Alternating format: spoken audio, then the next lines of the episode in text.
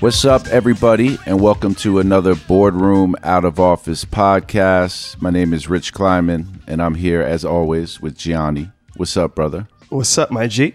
So we've had tw- this is our 29th show, G, and we've had 28 of some of the more successful minds in sports and business and technology. Some of them have been my friends, but no guest is as special to me and at parts of my life didn't even know it than Mark Jackson. Talk to me. Yeah, and bef- before we even bring Mark up, man, anyone who knows Rich should definitely know how big of a Mark Jackson fan you are. And so, in your own words, like beyond basketball, like why is this person so important to you? All right, well, I'm going to explain that to you in a second, but let's bring him up. So, without further ado, welcome uh, future Hall of Famer, Mr. Mark Jackson. Thanks for having me, man. Man, thank you, bro. You know, so you already know, Gianni. The thing is, is like, like I said in my intro, half my life he didn't know, but the last like 10 years or whatever, maybe a little less, all I've done is remind him every time I talk to him about what a big fan I was. But I'll, I'll explain to you in short, and then Mark in here too. But I grew up in New York City, right? So I watched this man play somehow, some way I watched him play when he was in high school at Bishop Loughlin. He was I know more about his life than he may know, right? He was he was born in Brooklyn, then he moved to Queens, he went to Bishop Loughlin. He was born April 1st, April Fool's Day. See, this is the crazy shit I was on as a kid. and after he went to Bishop Loughlin, he went to St. John's, which is in New York City as well. So I watched him religiously at St. John's. And then he gets drafted by the New York Knicks, bro, right? So all that to that point just solidified the fact this was my favorite player in the league. But it got deeper than that. But before we get to that, I want to ask you, Mark. I've talked to a lot of people, and at certain points in their childhood, there's that moment where they like kind of flip the switch. And I know that your family, you had a very firm foundation at home and you were very close with your family. And that's important when you go for it. But do you remember a time in your childhood where you kind of just made that concerted effort where, like, I was going to try to make it? I want to play basketball at the highest level? That's a great question. And I think I, my answer is not your normal answer because um, I had no business dreaming about playing on the highest level. When I started, we moved from Brooklyn to Queens probably at seven, six, seven years old. And I went to try out with a team with my, uh, I have two older brothers and I had a younger brother, but my, my brother just uh, two years older than me. I went to try out with a team with him. And his group was the youngest group. I wasn't old enough to be on that team, but I just played it like I was that age. Make a long story short, I was the last cut and I made that team. They didn't figure out till three years later when I'm still on that team that I actually was too young to be on it. Um, I, I, scored one point the entire season, which is crazy. I can remember like it was yesterday. Uh, made a free throw and uh, was excited as ever. So I didn't have the dreams of being a professional basketball player. I just had to. I knew I loved the game, um, and probably was at 11 years old, four years removed from that season of scoring one point. I became the man on that team and knew that I could do something. At 11 years old, I was, I humbly submit, a pretty good player. So then the dream started, but I, I never really had the dream of, you know, being a big time player until further on when it became, you know, a little bit more realistic that I had an opportunity to play college ball and high school ball. And then uh, in college, you know, dreaming about being a pro. So my pod is listed in the podcast section under business. So the reason is because originally it was a sports podcast, and every time I had somebody on, I really kind of connected everything about sports and how it related to life into business. And, you know, as I thought about our conversation beyond how special it was, and Gianni, don't worry, I'm going to get back to some of the more prolific reasons why Mark touched my life as a kid. But, um, you know, I think two things that come to mind with you is one, leadership, and then two, you know, at least from my vantage point, you dealt with a lot like throughout your career, throughout your life, um, whether it was loss or whatever it was. Um, from a leadership perspective, were you a leader as a kid? Were your parents like? Did you look at your father as a leader, and was that a quality that you felt like was important to carry with you in life? Um, I was always a leader. I was gifted as a leader, even at an early age. I was never never a guy that was a follower, and I think it worked into. Well, I know it worked into my advantage. Um, watching people in my neighborhood, whether it be, you know, standing on the corner drinking a brew, smoking on the sideline, shooting dice, just wasting their day away, you know, not be not being productive members of society like they should be, uh, not not not not graduating from high school or college. I watched guys that was incredible on the playgrounds that had every right to become a pro. That didn't have a chance. So right away, I realized if I want to make it, not just as a basketball player, but I want to make it in life, I got to begin to, you know, put some of these things, instill these things that these guys are not doing in my own life, and make a determination determination that uh, I'm not going to get sidetracked. So I took my own path, and watching my dad was a was a great way of putting it. A man that was married to my mom for 40 years, a man that was a, a, a leader, provided, sacrificed, and instilled in us principles that you know made me a uh, made me become a, a, a great husband or a great father, a great friend or a great brother. But um, so watching him as a leader, and some may not say leadership, but I watched him as a guy just waking up every single day, going to his transit authority job for my entire life. I watched him lead. He didn't want to wake up. He didn't want to get on a couple of buses and a couple of trains every single day but it was a it was what leaders do in order to provide and make a way. Yeah. No, that's you know, I think leadership in general, I think is something just like that entrepreneurial mindset that is born within you. I think you can practice leadership skills, but to be able to talk to like somebody that is your peer and talk and advocate for yourself and instill your will in the situation, I do think is something that like with every group of friends you see it as a kid, that you're born with. Um, I, I know you took that to St. John's. You were always considered like, you know, at least where I'm from in New York, there was like that New York City point guard, right? Which meant that like you were you talked on the court and you led your team and you got everybody involved and you had a certain swagger about you.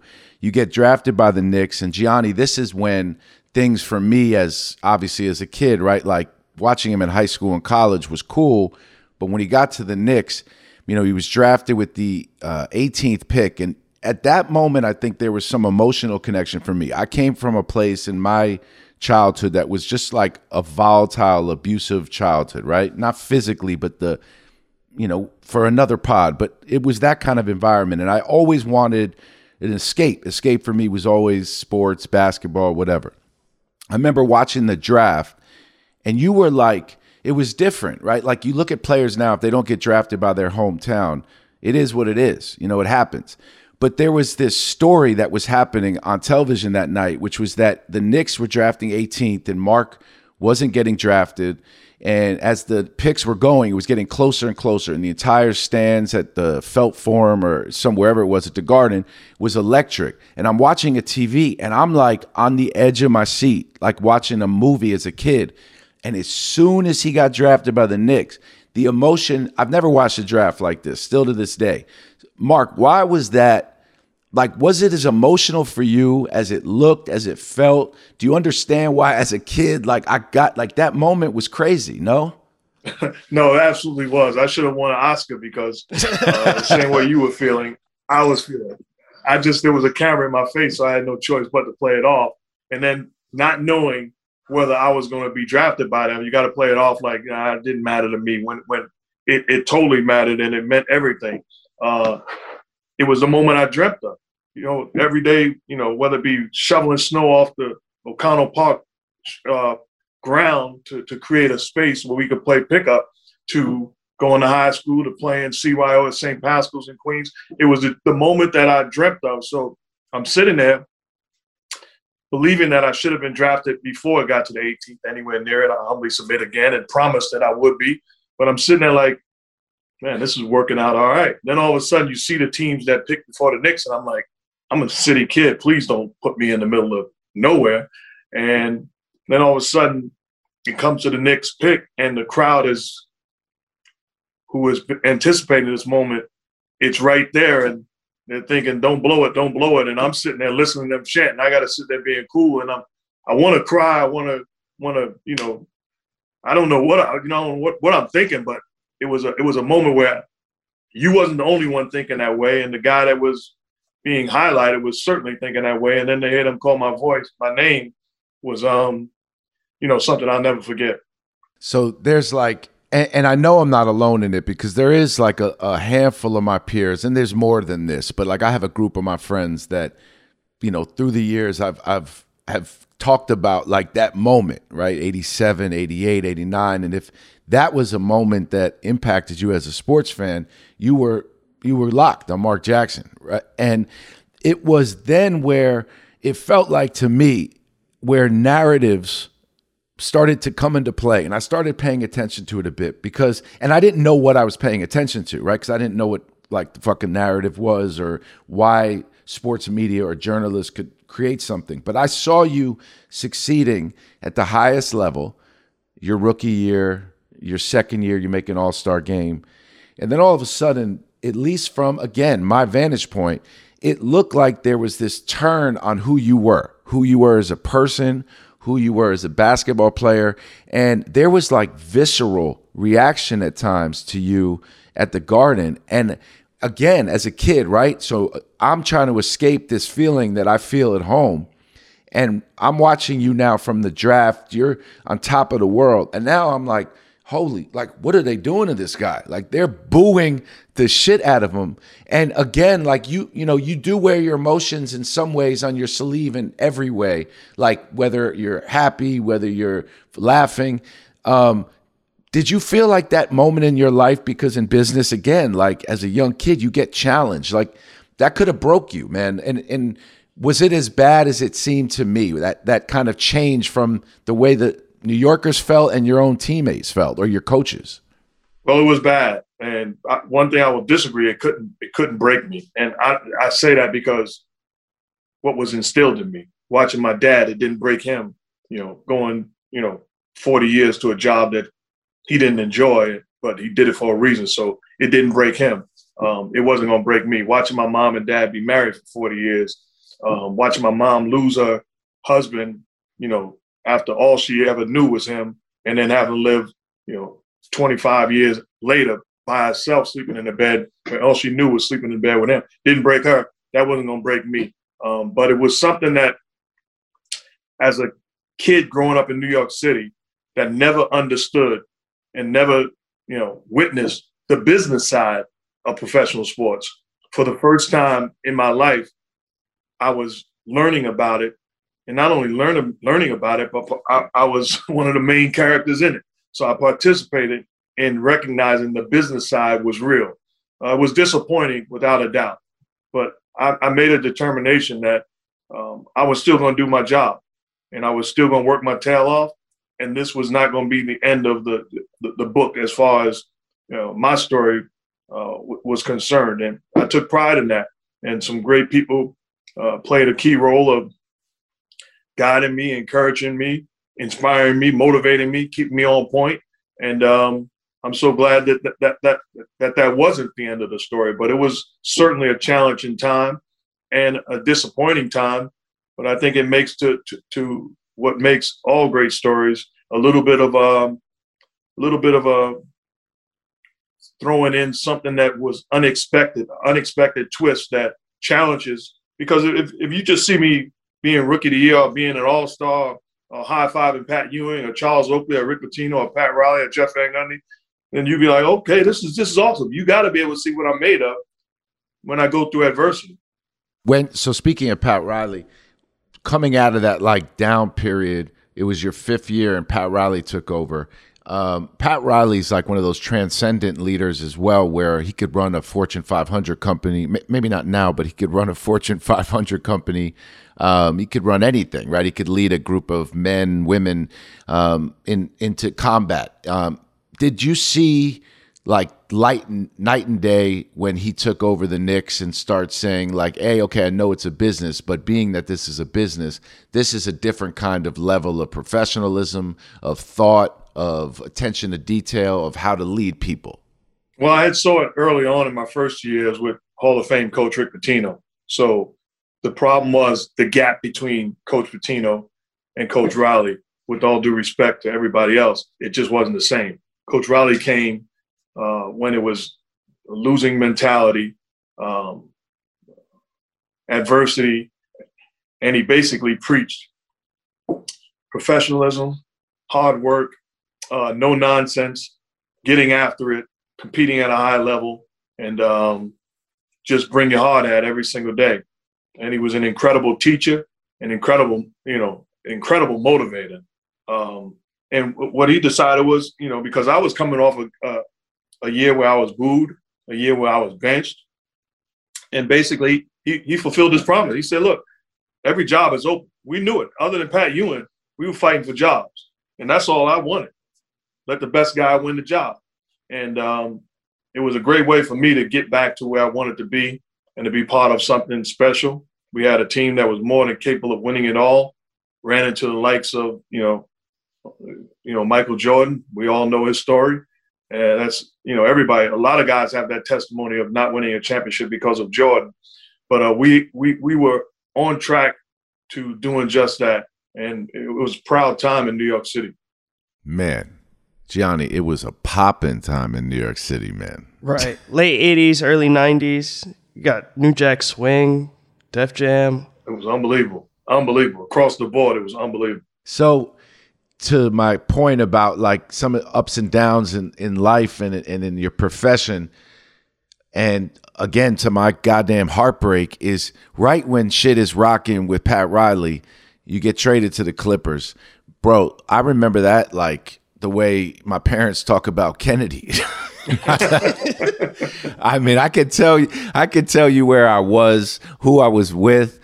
Were you numb to the business um, because of what had happened earlier, or were you pretty devastated at that point? I was devastated because I can remember clear as day. Pat Riley one day in the middle of uh, one of the team meetings, uh, looking and saying, you know, one of the early meetings, he said, "There's two guys that's going to be New York Knick lifers in this in this locker room right now. That's Pat Ewing and Mark Jackson." He said, "The rest of you, I, I can't make any promises to you, but those two guys are going to be here for a long time." So I'm thinking, and it's not that he lied. At that moment, he was telling his truth and the truth. But uh, when we lost in the playoffs, I guess the idea was thinking as an organization, uh, they needed a scoring power forward alongside of Pat Ewing. And uh, Charles Smith, who was playing with the Clippers at the time, uh, was a guy that certainly was capable of scoring, uh, smooth offensive weapon. I can see the, you know, the idea of putting him alongside of Pat Ewing, how it can be a, a dynamic tandem as a center power forward. And then you add in Doc Rivers. So you're getting a quality point guard in exchange.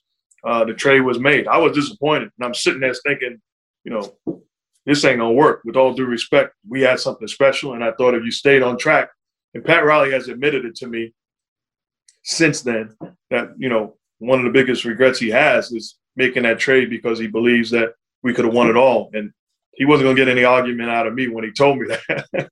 but but uh, we we we were a loaded team, and I was disappointed that we didn't have a, an opportunity to, because I truly believe we would have won it all uh, moving forward.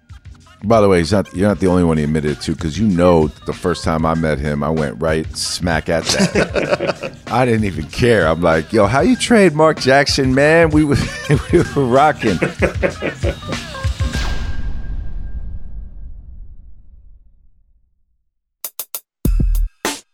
So you move on to the Clippers. I'll tell you, for me at that point, like I was, I think I was 14 years old, and you couldn't watch Clipper games. I mean, no one was watching Clipper games at that point, and there was no national TV opportunity to see it. So I used to sneak out my house at 14 and go to this bar on 83rd and 3rd by myself and convince the guy to put the Clippers game over just my booth.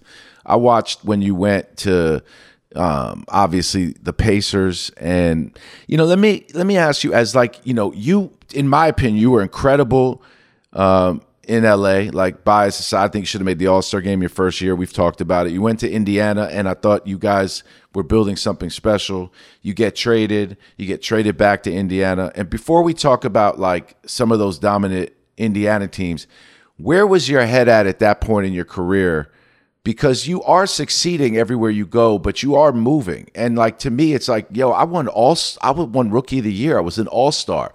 And I know just from being so close to the league now, how that uh, impacts some people. You know, how was that for you mentally in the middle of your career getting moved around like that? I was always a guy that, you know, I was still at the core of me, that kid at seven years old that scored one point. So I'm thinking, I'm winning.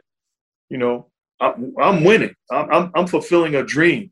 And in fulfilling that dream, I'm playing with some of the best players in the history of this game. I'm playing for some some some great teams, and I'm having a real chance of experiencing experiencing not just individual success, but team success. So I was just I was excited to be part of it.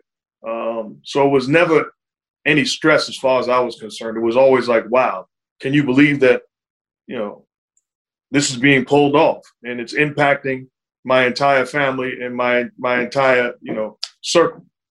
So um, there's some shit, Gianni, when like if you're like a big fan of somebody as an athlete, who are your who are your favorite players growing up in the NBA? Oh, I know one of them, but who is name two? First, it was AI Allen Iverson, and then it was Steve Nash. Gianni, first of all, Gianni, when you say AI, you don't have to say Allen Iverson. We, we understand. um, so everybody knows certain things about like their idol or their favorite player's career. You know, at my like height when I was in my like early teenage years, I remember you became a born again Christian, and I'm a Jewish kid from New York City, and I'm playing at 76 in Riverside Park. I go by like the National it was the newspaper at the time and, and it was like this new sports publication. I'm reading it on the way home and i was like yo mom i want to let me try to be i want to be a born again christian.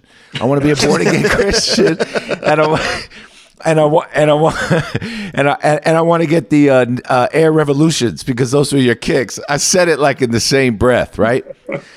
so I know religion and also family were big for you so you talked about obviously like being appreciative of getting there, but it takes a lot of of a it takes a foundation to maintain that mental strength and that feeling. How big have family and religion, and how big were they throughout your career, um, just in general?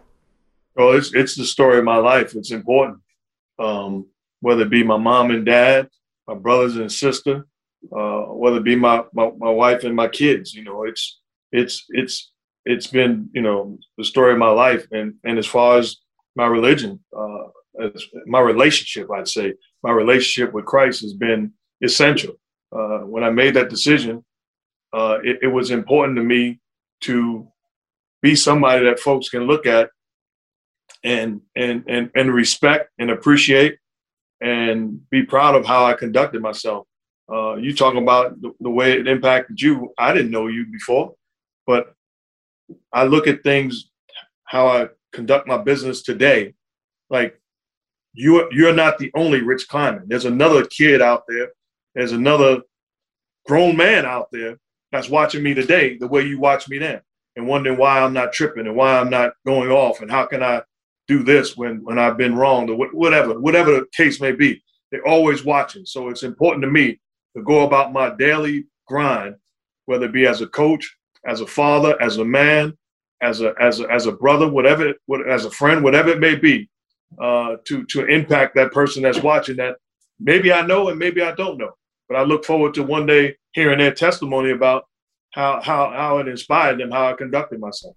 Yeah, man, that's I mean, it's incredible because when you think about uh, like purpose, right? Or I think some athletes and everybody start to question like yo man what's something worth at times? And what you you can have the perspective to understand that like that is what life's about right? Like your strength at that time allowed me to have something to continue to root for right? I you know had you broken i wouldn't have had the clippers and you know the pacers and that's a metaphor but i understand exactly what you mean um, the pacers era really is when I like went through a weird time where I just switched legions. Like I'm a lifelong Knick fan, and I'm able to juggle like Clippers and Knicks. Uh, I'm able to juggle the Nuggets when you were there for a minute, but the Pacers and Knicks were rivals. You're playing for the Pacers, and like I may be telling some people, like depending on who it is, like yeah, of course I'm a Knick fan, but like the people that know, know I switched sides during that other time. Um, was that the best time of your life in the NBA? That whole kind of era in Indiana? I think a combination. Being with the Knicks my first two years, and then when we went to the Eastern Conference Finals my fifth year uh, was a great time. And then being in, in Indiana with those great teams, uh, I think the two times that really uh, had every right feeling that we had a chance to win it all and be a championship team. So I would say both of those times were clearly uh, my favorites as a player. Um, the 98 team is like, you know, and I want to do a pod one day. Uh, and I know Kevin wanted to do this too. We've talked about this a lot, him and Eddie. So it's Kevin's co host, where we should talk about, like, in any sport, the teams that never won or who, you know, lost in the Super Bowl or lost in the conference finals or NBA championship that really pound for pound are some of the best teams in the history of their sport. The 98 Pacers were really probably one of those teams, right? Do you agree with that?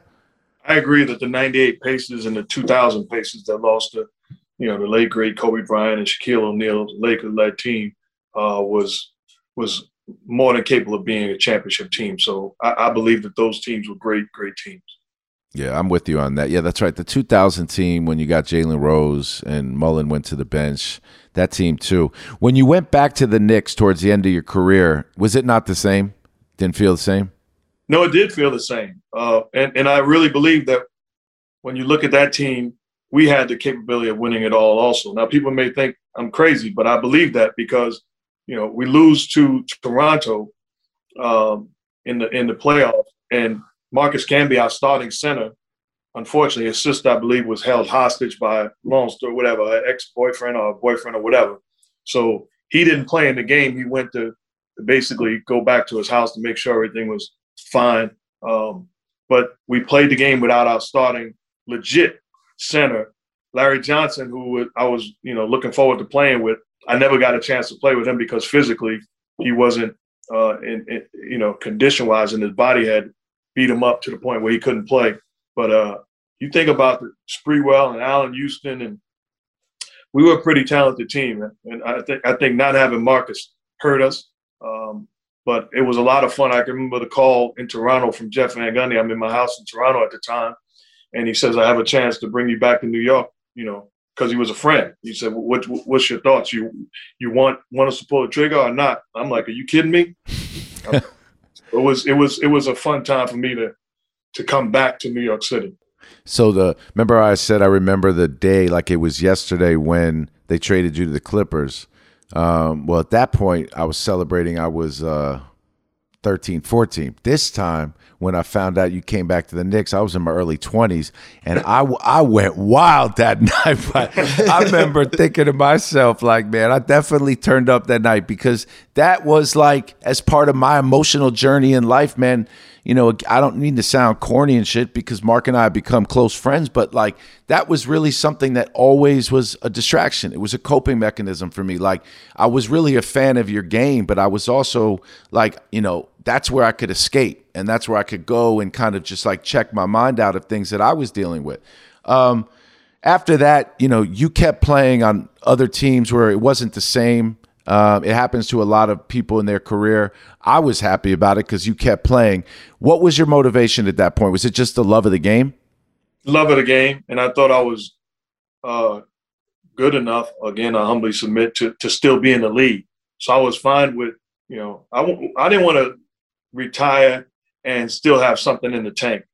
Just like in life, when when I close my eyes and take my last breath, I want my light to be on beaming on the empty, sitting on that E with the light bright, saying there was nothing left uh, to do. And I, I, felt that as a basketball player, player, and I feel that as a human being, it's important to maximize every single thing you have and to fulfill your purpose. And at the end of the day, sit back and say, you know, I have no regrets. Yep.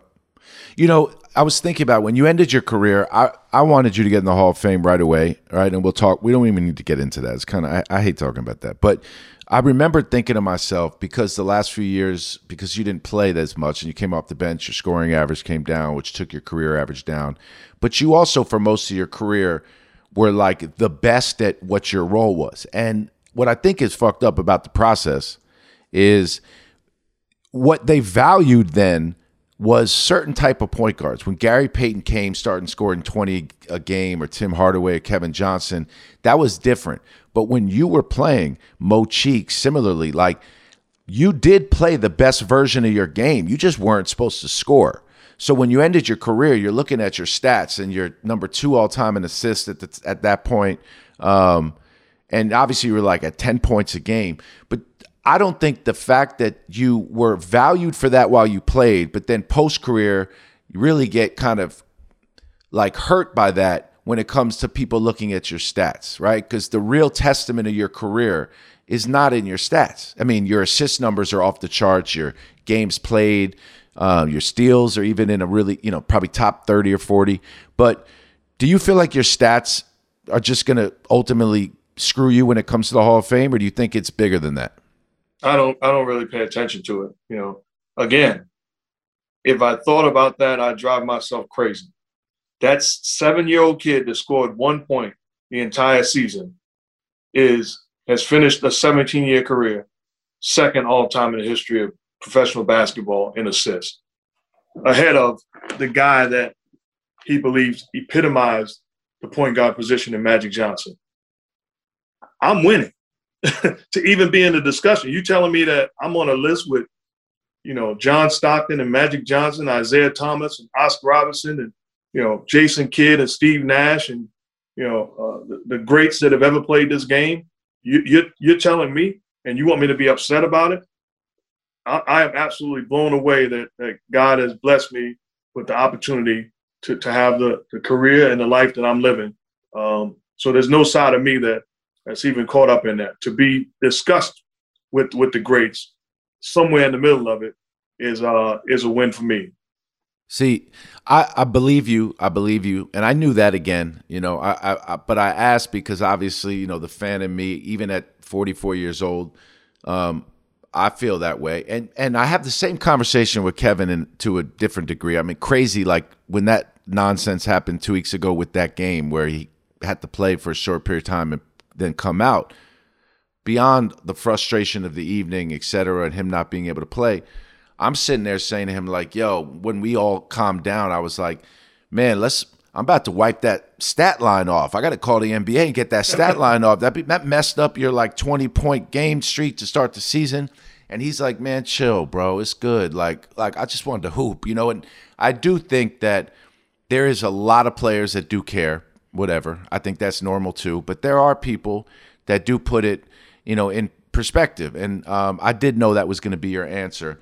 Um, right after your career, early after your career, you had a chance to coach the Knicks. It fell through. It was like all part of our movie, bro, Mark. And we'll still, you know, it was all part of our movie, right? It was going to be like right after his career, he gets to coach the Knicks. Then it took a few years to coach, and you were broadcasting. Did you want to broadcast after your career? Was that like, did you even imagine that would have been something you were doing when, especially right after you were playing? As a kid, uh, I was one of those weird kids that loved the game of basketball, and I had a dream. You know, when I was old enough to dream, I had a dream of one day being uh, a member of the New York Knicks. Uh, because my favorite player growing up before Magic Johnson as a kid, it was Earl of Pearl Monroe. So I wore number 15 my entire life until I got to high school when an older player on the team was wearing number 15 and I couldn't wear it. But I, I dreamt of being Earl of Pearl Monroe, so playing for the Knicks. I dreamt of being Red Holzman coaching the Knicks. And at the same time, I dreamt of being Marv Albert announcing for the Knicks. So I'd sit in the corner and basically envision, envision being all three of those guys. So it was a crazy dream of mine. And again, to think I fulfilled each one of those dreams. Um, so I did I did have an idea of being a coach, and I wanted to be an announcer. And obviously, you know, first goal for me was was being a, a, a professional basketball player. When you put it that way, you really are winning. Like those are your goals and those are your dreams, and you you know, I don't know if it was as conscious as maybe some young entrepreneur who like writes it on a chalkboard or some athletes that like put it behind their bed, but you know, you set out and instilled your will throughout life to get in all of those different places. Um, when you finally got the opportunity to coach the Warriors, um, I was excited, as you would imagine, but I also was like, all right, cool. Let me take a look at this roster. Right, the Warriors, you know, they haven't really won very much. Uh, I don't see like you know Steph is incredible. He looks special, but he's been hurt a lot. They Monta uh, Ellis at the time, not what what yeah Monta Ellis at the time. Um, so when you take that job, did it? Did you get that like even though it wasn't the Knicks? Did you get that like all right, cool, holy shit, I'm coaching an NBA team right now. My dream, this dream came true. To me, it's important to take a moment and and, and celebrate. Uh, you're not getting caught up in it, but you put this this this is not just one day that this happened. This is you know years and years and years of hard work, dedication, determination. People that have instilled so much in me. This is a moment to sit back and and even even even God, when he created Derby, he said this is good. He took a moment to be like, yeah, this this this is good. So so when I when I got recognized and became a head coach, I certainly took a moment and said this is this is good. Now there's work to be done. There's a team that made the playoffs one time in 19 years prior to me getting there. Okay, it's not just going to take me. It's going to take putting a staff together. It's going to take uh, uh, having the players buy in and understand it because I'm not just a. I don't want them to think I'm just a coach coming in just like the last coach and the last coach and the last coach that made promises that things were going to change and it doesn't. So I took the time and spent time with the players, had discussions. We put put the time in as far as working, and fortunately was able to turn things around um, with with that with the with the help of, of some great players, but more importantly, some great guys. You know, when you got that job, I remember the draft. You drafted Klay Thompson, um, and I and my life. You know, I'm giving like my career, my career arc in the form of yours. My life at that point, I started to really have my like sh- my thing a little bit. I was working at Roc Nation, and I remember I ordered one night a Warriors sweatshirt like some coach's sweatshirt, right? And on the back put like 13 Jackson. And at that point, wifey stepped in and said, "Yo, come on now. That's that's that's enough is enough." Nah, she was like, "Yo, come on, man. Enough is enough." Um, all right, so I'm, I'm gonna I'm gonna purposely um, skate through like the details of the Warriors just because you know not only have I spoke about it, I interviewed Bob Myers once. I talked about it. I mean, I talk about it enough where people know at this point how much um, you know I care about you. Now that we've gotten to be close friends too, um, I think you had an incredible, successful run in the Bay. Like there's no other way to put it. Um, by the time you left, the team was a contender. Uh, their star players were playing to the best of their capabilities at that time in their career. That was the best version of them at their time at that time in their career. The crowd was rocking, and it, it ends. That happens. It happens. Like you said, right? You had dealt with it earlier in your career. It happens. I was pissed off. Um, I didn't think it should have happened. A lot of your players weren't happy. It, it, it happened. Um, but life goes on, right? So life went on there, and life went on there, and they went to prosper. And you know, I'll say it, right? I'll just say the uncomfortable shit. Like I hated at that point, right? Because KD wasn't there yet at that point, but I hated that it was like, God damn, now they're so successful after my man left when he built this shit.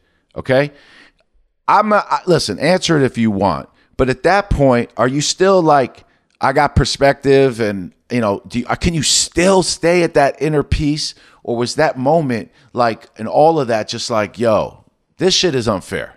Now this is unfair. Did you feel that at all? No, not the way you just put it. I tried to hype you up. I tried to hype you up. I, I say this in, in, my in my life, you know, you give me credit and I appreciate it, and not just as a coach, but as a basketball player, as a as a father, as a husband, whatever it is. I haven't been perfect. I've made mistakes. Um, that's part of living. Um, so when you when you when you ask about the Warriors, we made the playoffs one time in 19 years, or they did prior to me getting there. You then go from a team in a in a, a lockout shortened season, winning 23 games, to now a team that all of a sudden wins 48, I believe, and is a playoff team. And then the next year, the third year, wins 51 and is a playoff team. I didn't do that. We did it. Ownership, management, my coaching staff, the most importantly, without a doubt, the players buying in and uh, being committed. We did that. So when you when you talk about making that jump, it's a collective thing. Guys buying in and instilling and inspiring and, and accepting challenges and understanding the sacrifices that got to be made. We did that. I'm proud of it. And nothing no one can say or do will, will change my feelings about that. I got friends and relationships uh, that will last a lifetime because of my time there. Um, so I'm, I'm, I'm incredibly blessed to have had that opportunity. Now, when you do things as a believer, it doesn't mean it's always going to work out. And sometimes you, are going to be used in ways that you don't want to be used in. So, did the human side of me think, man, this is messed up? I got fired. How did I get fired when I'm doing what I'm supposed to be doing and I'm trying to live right and I'm trying to instill and, and motivate and, and, and, and, and, and inspire and all those things? I got fired. The human side of me certainly feels some of that.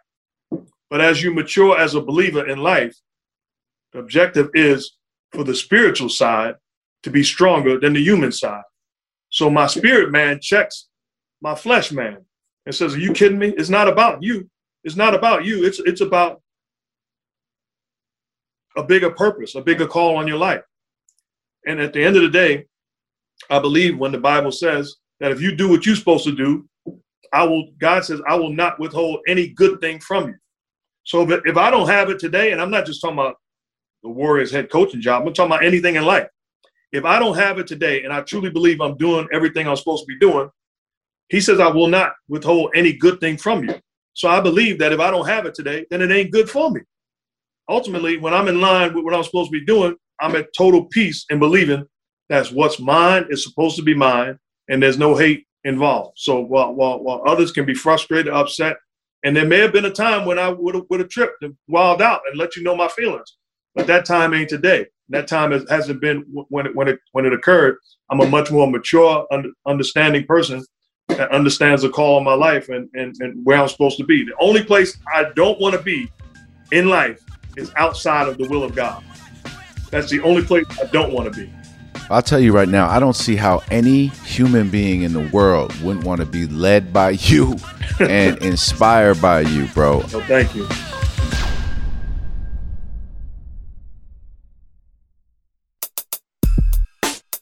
I'm going to use a business analogy, right? So, like, I had a situation in my career. I, I, you know, worked at organizations and at companies. When you leave, you think certain things, certain people think certain things. Then time goes on, and you start to look at both sides, and you start going, all right, well, I guess I could have done, or I guess something like this, right? So I don't want to do that with this situation, but I will say that, like, in my time there, I saw an organization that ran like a Fortune 500 company. They're incredibly impressive. They have incredibly impressive people from ownership down. Um, but you know, again, I didn't deal with them the way you did. Um, that being said, do you think now, looking back on it, like, all right, cool, it is what it is, not personal, just from a business perspective. If that was a business and I'm on to my new business, what could I have done better? Do you think there's some things that, like, all right, cool, I understand to play the whole game, I could have done X, Y, Z. And don't tell me what it is, but just tell me this: Do you under do you see that now from that experience? I see it in every experience in life. Um, I'm not full of myself. I believe, like I said to you a minute ago, um, I don't believe I've been perfect in in any uh, uh, role in my life. So when I look back as head coach of Golden State Warriors for three years, do I say I could have done something different? The answer is absolutely right. Uh, yes, no question. I could have I could have done certain things better. I could have I, I could have done certain things as a as a coach, as a friend, as a business partner, as an employer, uh, uh, so as an employee. Uh, that without a doubt, uh, uh, I look at it and say I could have been better, and and it makes me much more equipped, better prepared to uh, to be prepared for the for the next role that I have to fill, fulfill in life. So without a doubt, I look at it as an announcer. Can I do things better today? Absolutely. I, I, am not growing and de- developing and maturing if I if I'm not in a role uh, analyzing it and saying, how can I be better? Every single day I wake up, and, and that's my mindset. So yes, yes is the answer, and emphatic yes. Okay, so anybody that knows you knows that's the man you are. That your character is of somebody that truly thinks and feels that way.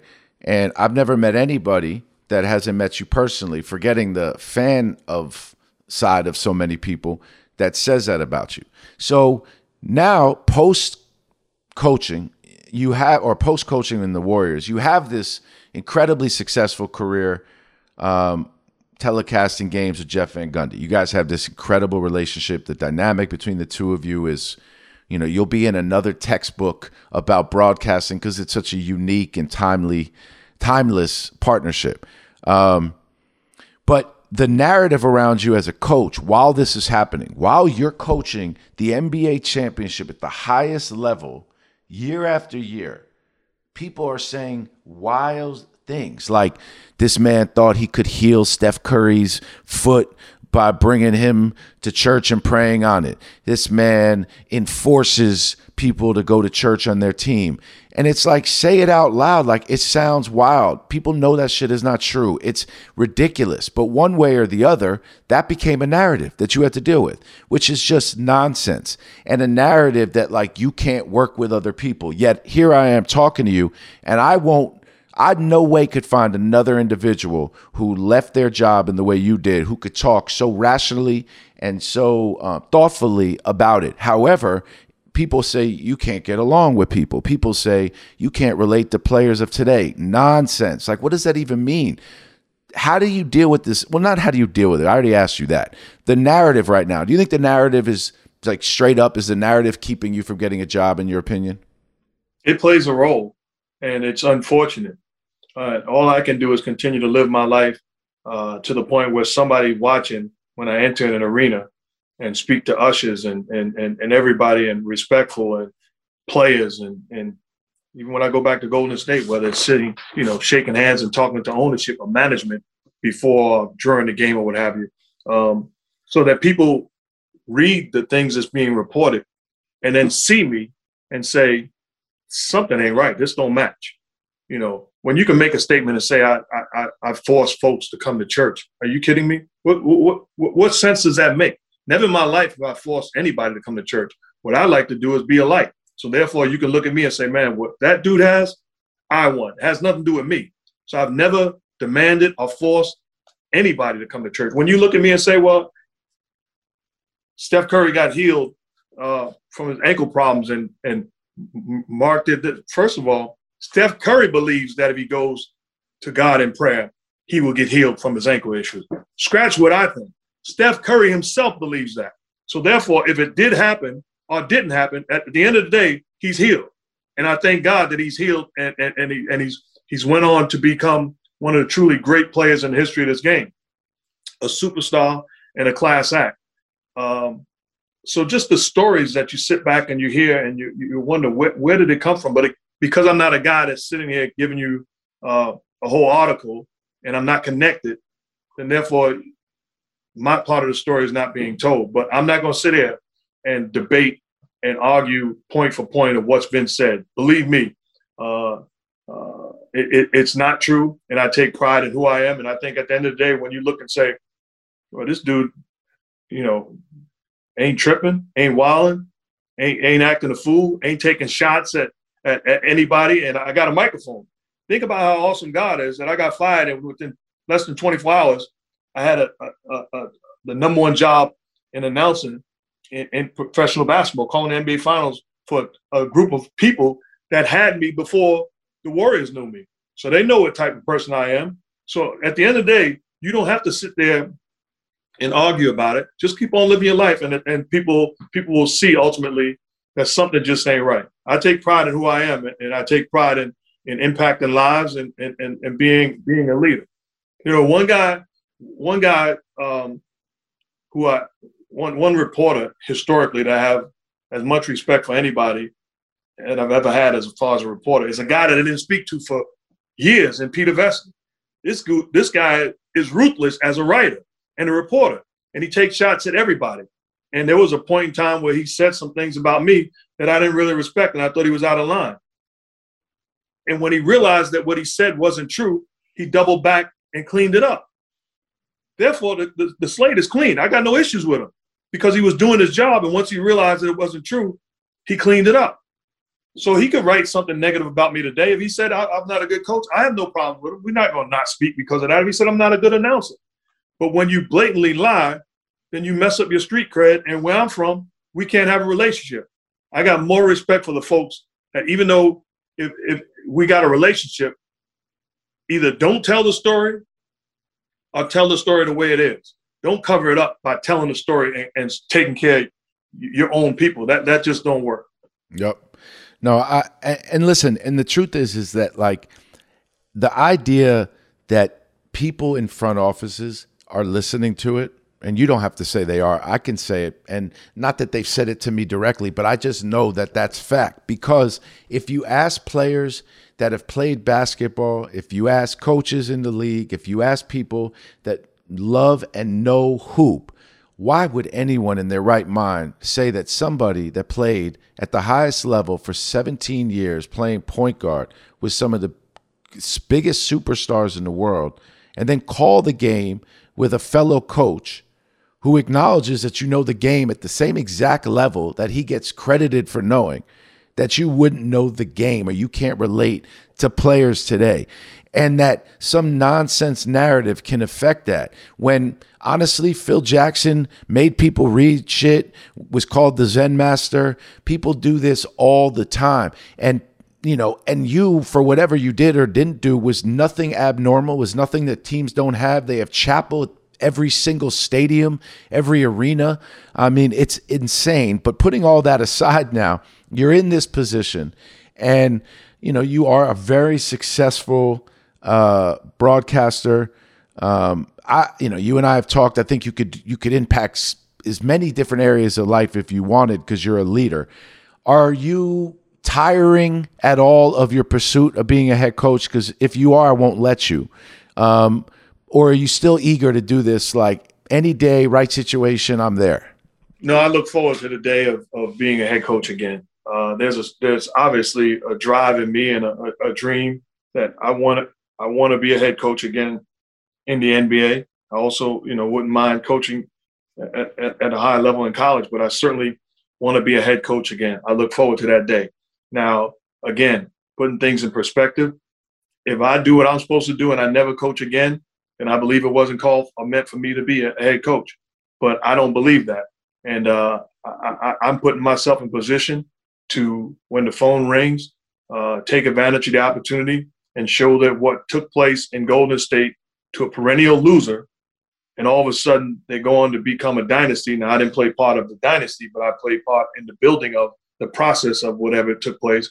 With all due respect to Steve Kerr, the incredible guy he is, the incredible coach he is. Uh, he's done an incredible job, and he'd be the first to tell you. The one thing I realize is the one person that knows whether a guy can coach or not, or a woman or whoever, is the person that replaced that person. Because you know what you had to do. How much did I have to build? How much did I have to instill? How much did I have to tear down and build back up? Steve Kerr, to his credit, has acknowledged uh, to, to a certain extent the job that was done prior to him getting there. And again, that's not all me. That's my staff. That's great players. That's great ownership. That's great management. Um, and and and I, I, to make a long story short, I look forward to the opportunity of uh, duplicating uh, uh, what we were able to turn around in Golden State, and and hopefully, uh, when that opportunity comes, I get an opportunity to finish the job also. And you know what? Um, I, so two things. A, I will say I, I have really always loved that Steve Kerr has you know, at least once a year, I have seen him consciously make a point over the last few years of talking about the job you did. Um, and like you said, the situation he walked into. You keep saying it wasn't all you, and I do love your humility in that. But, you know, the same reason why a head coach or anyone in a position of power gets the finger pointed at them when something goes bad is because you know you are responsible for everything and you had people around you that whether they liked you or didn't like you or whether they agreed with you were doing their job. And that's what you did as a ceo so if an assistant coach somewhere you know maybe said man mark was x y and z to deal with well man i've said that i've, I've heard that said about every great coach like straight up. Like there's no question that people every single assistant coach has not said man bill belichick is just such a pure joy to work with. Wow it's really incredible every day. Such an incredible communicator. Um, you know, I also say this I'm not saying anybody in particular, but anybody life that you've touched on the court, in work, in broadcasting, in my opinion, they they should be out stomping their feet for you to get a job because people do it for so many other people in this sport. And I'm watching and I'm like, yo, he's earned it, man. They say it, they talk about it, and you should have a job. Stephen A. Smith does it, right? To his credit, Stephen A. Smith is preaching. Reggie Miller, obviously, will say it. Jalen Rose will say it. Um, but there's people around the league that need to make sure that it's like, you know what, this is getting out of control. Like Mark Jackson deserves a shot. He's given this game way too much. I appreciate what you just finished saying.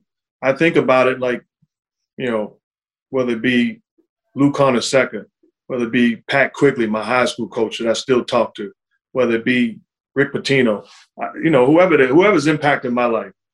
When you talk about Rick Pitino, should he get another job in college basketball when he when he got fired or let go by Louisville? Check what I said. Without a doubt. I can't I can't sit back and watch somebody kill this man that has played a role in me being the person, the player, and the, and, and and have the career that I've had. Um, I got to be his voice, even if he speaks or not. I can't sit back and have you question who he is as a coach or a man. And did he make mistakes? I'd be the first to tell you, yeah. But there's no question about the genius of Rick Pitino as a basketball mind and a basketball coach. And, and, and it would have been a crime. Uh, it would have been sad had he not had the opportunity, knowing how much of an impact he played on my life and so many around me. So I take I take pride and I appreciate the comments that you made. And I think it's important for people to uh, if you if you don't speak if I don't speak out against that, I'm basically putting a stamp on what you're saying is true. And it's a crime if I know it's not true and letting you slide with it. That's not where I'm from. It's not it's more important for me to speak the truth than to chill and make sure my base is covered and and, everything is all right in my camp. I, would rather tell you how I feel and what I know to be the truth and, and let it let it live at that as that. Yeah, and you know what? I've never worked a day with you in my life.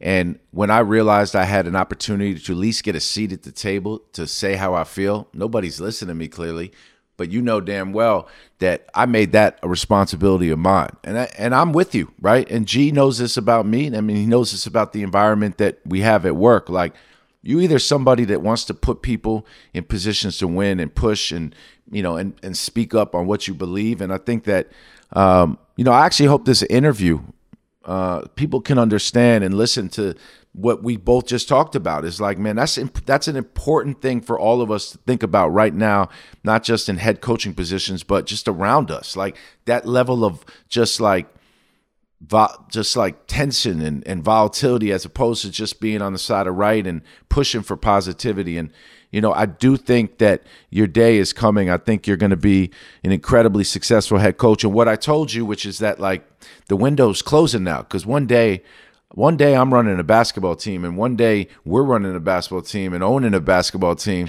Um, did you come up with the Splash Brothers nickname? I never even. No, you didn't come no, up with it. There's a, I guess there's a fan in the area that came up with it, and then the team ran with it. I mean, it's great, great nickname and deservedly so for those guys, but I did not.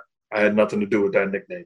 But you did say, I remember you said they were the two greatest shooters of all time, and it was spot on. Like it's crazy. That was like nine years ago, right? I, I said that they're the greatest shooting backcourt in the history of the game, and it's not even close. Um, and I, I, know I get credit for it. And to me, it was it was as as a basketball historian, it wasn't even a, a, a hard thing to say it, you know, when I thought about it, I'm like, it's not even close. Like, who's second? And and, I, and I'm sitting there as a basketball historian, and to me, when you say who's second, I I, I, w- I would probably go with two guys that had a great field goal shooting percentage uh, and, and, also uh, three point shooting. That would be Stockton and, and Hornacek. But they're not close, with all due respect. Two great players. Uh, but when you talk about shooters, and some people say, well, Jerry West and Gail Goodrich, it's not even close. Two great players, two Hall of Famers. But when you talk, Klay Thompson and Steph Curry can go in the room with the greatest shooters that's ever picked up a basketball. When you say, okay, let's pick five guys, let's pick 10 guys, those two dudes are in there. It's not even close that they are the greatest shooting backcourt in the history of this game. And and and I said it, and it was easy. And then not only that, they're two great competitors and two Hall of Fame players that I'm proud to have, have had the opportunity to coach. Reggie Miller, I want to ask you a question about him. Um, his stats were great, but it wasn't about his stats. They weren't like off the charts. He had years where he averaged 18, 17, 19.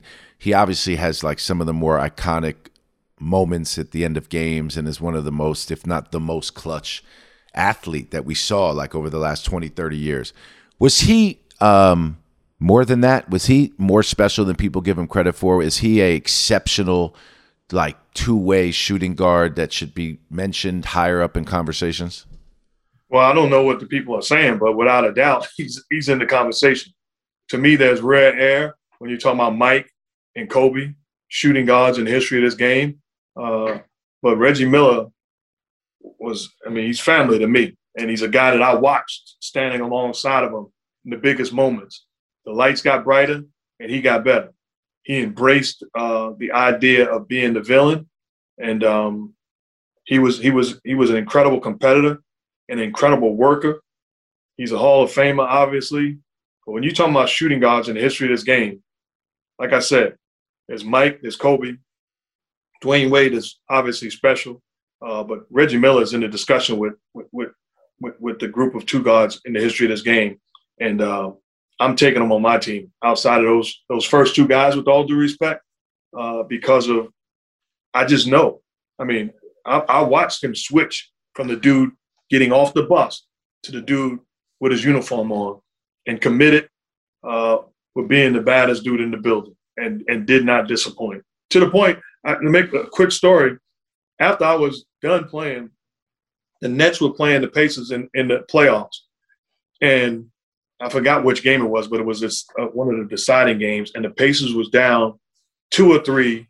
The Nets had the ball, and I'm with my sons, and I'm like, it's, it's seconds left. I'm like, yo, come on, man, let's let's beat this traffic. I start walking out before I got to the top of the where the curtain is the Pacers that stole the ball, and Reggie Miller heaved the three point shot. and I'm sitting there like, yeah. It was a reminder to me, yo, again, Shakespeare said there's sermons and stones. It's a reminder to me when I think about, okay, will I coach again? Is everything gonna work out well? Well, I had been with this dude. I had witnessed this dude to not not call it game when I thought it was game. And it was almost like God saying to me, yo, you you know I got you. You've seen what I've done with a seven year old dude that was has scored one point. You saw what I did when, when you saw what I did when when people question your ability, and it was like God was showing me. I witnessed Reggie Miller with eight seconds to go in Madison Square Garden. How dare me walk out on him? So, so, so they wound up winning the game and moving on. And it's the same situation in life that I, I look at now. I, I don't care what the people say. I don't care what the narrative is. I'm not giving up on my dream and, and my vision of, of one day uh, wearing a suit and tie again and leading a team because he's been too good to me. And I witnessed him take me from places where it seemed like I was down two with seconds left or down three or 10. It doesn't matter. Victory is on the way. Man, straight up. Gianni, do you see what I'm saying? Yes, sir. this man is special, bro. Uh, Mark, I appreciate this let's man wow we're gonna have to dive into you know now that we got deep into this whole career arc i'm now off the record gonna have to talk to you about little moments throughout your career like little times where i think you know, you I told Van Gundy a bunch of times he doesn't play. He didn't play you enough in the fourth quarter, but we know that. I've told him too. I know. We'll leave that for the heads, man. We'll leave that for the heads. Well, listen, man, if you came onto this pod to learn about business, this helped you in business, this helped you in life, and if you came on as a sports fan, um, you know what I know that this man should have a job. So, Mark, thank you so much. I will speak to you soon. Thanks, man. Appreciate all the love.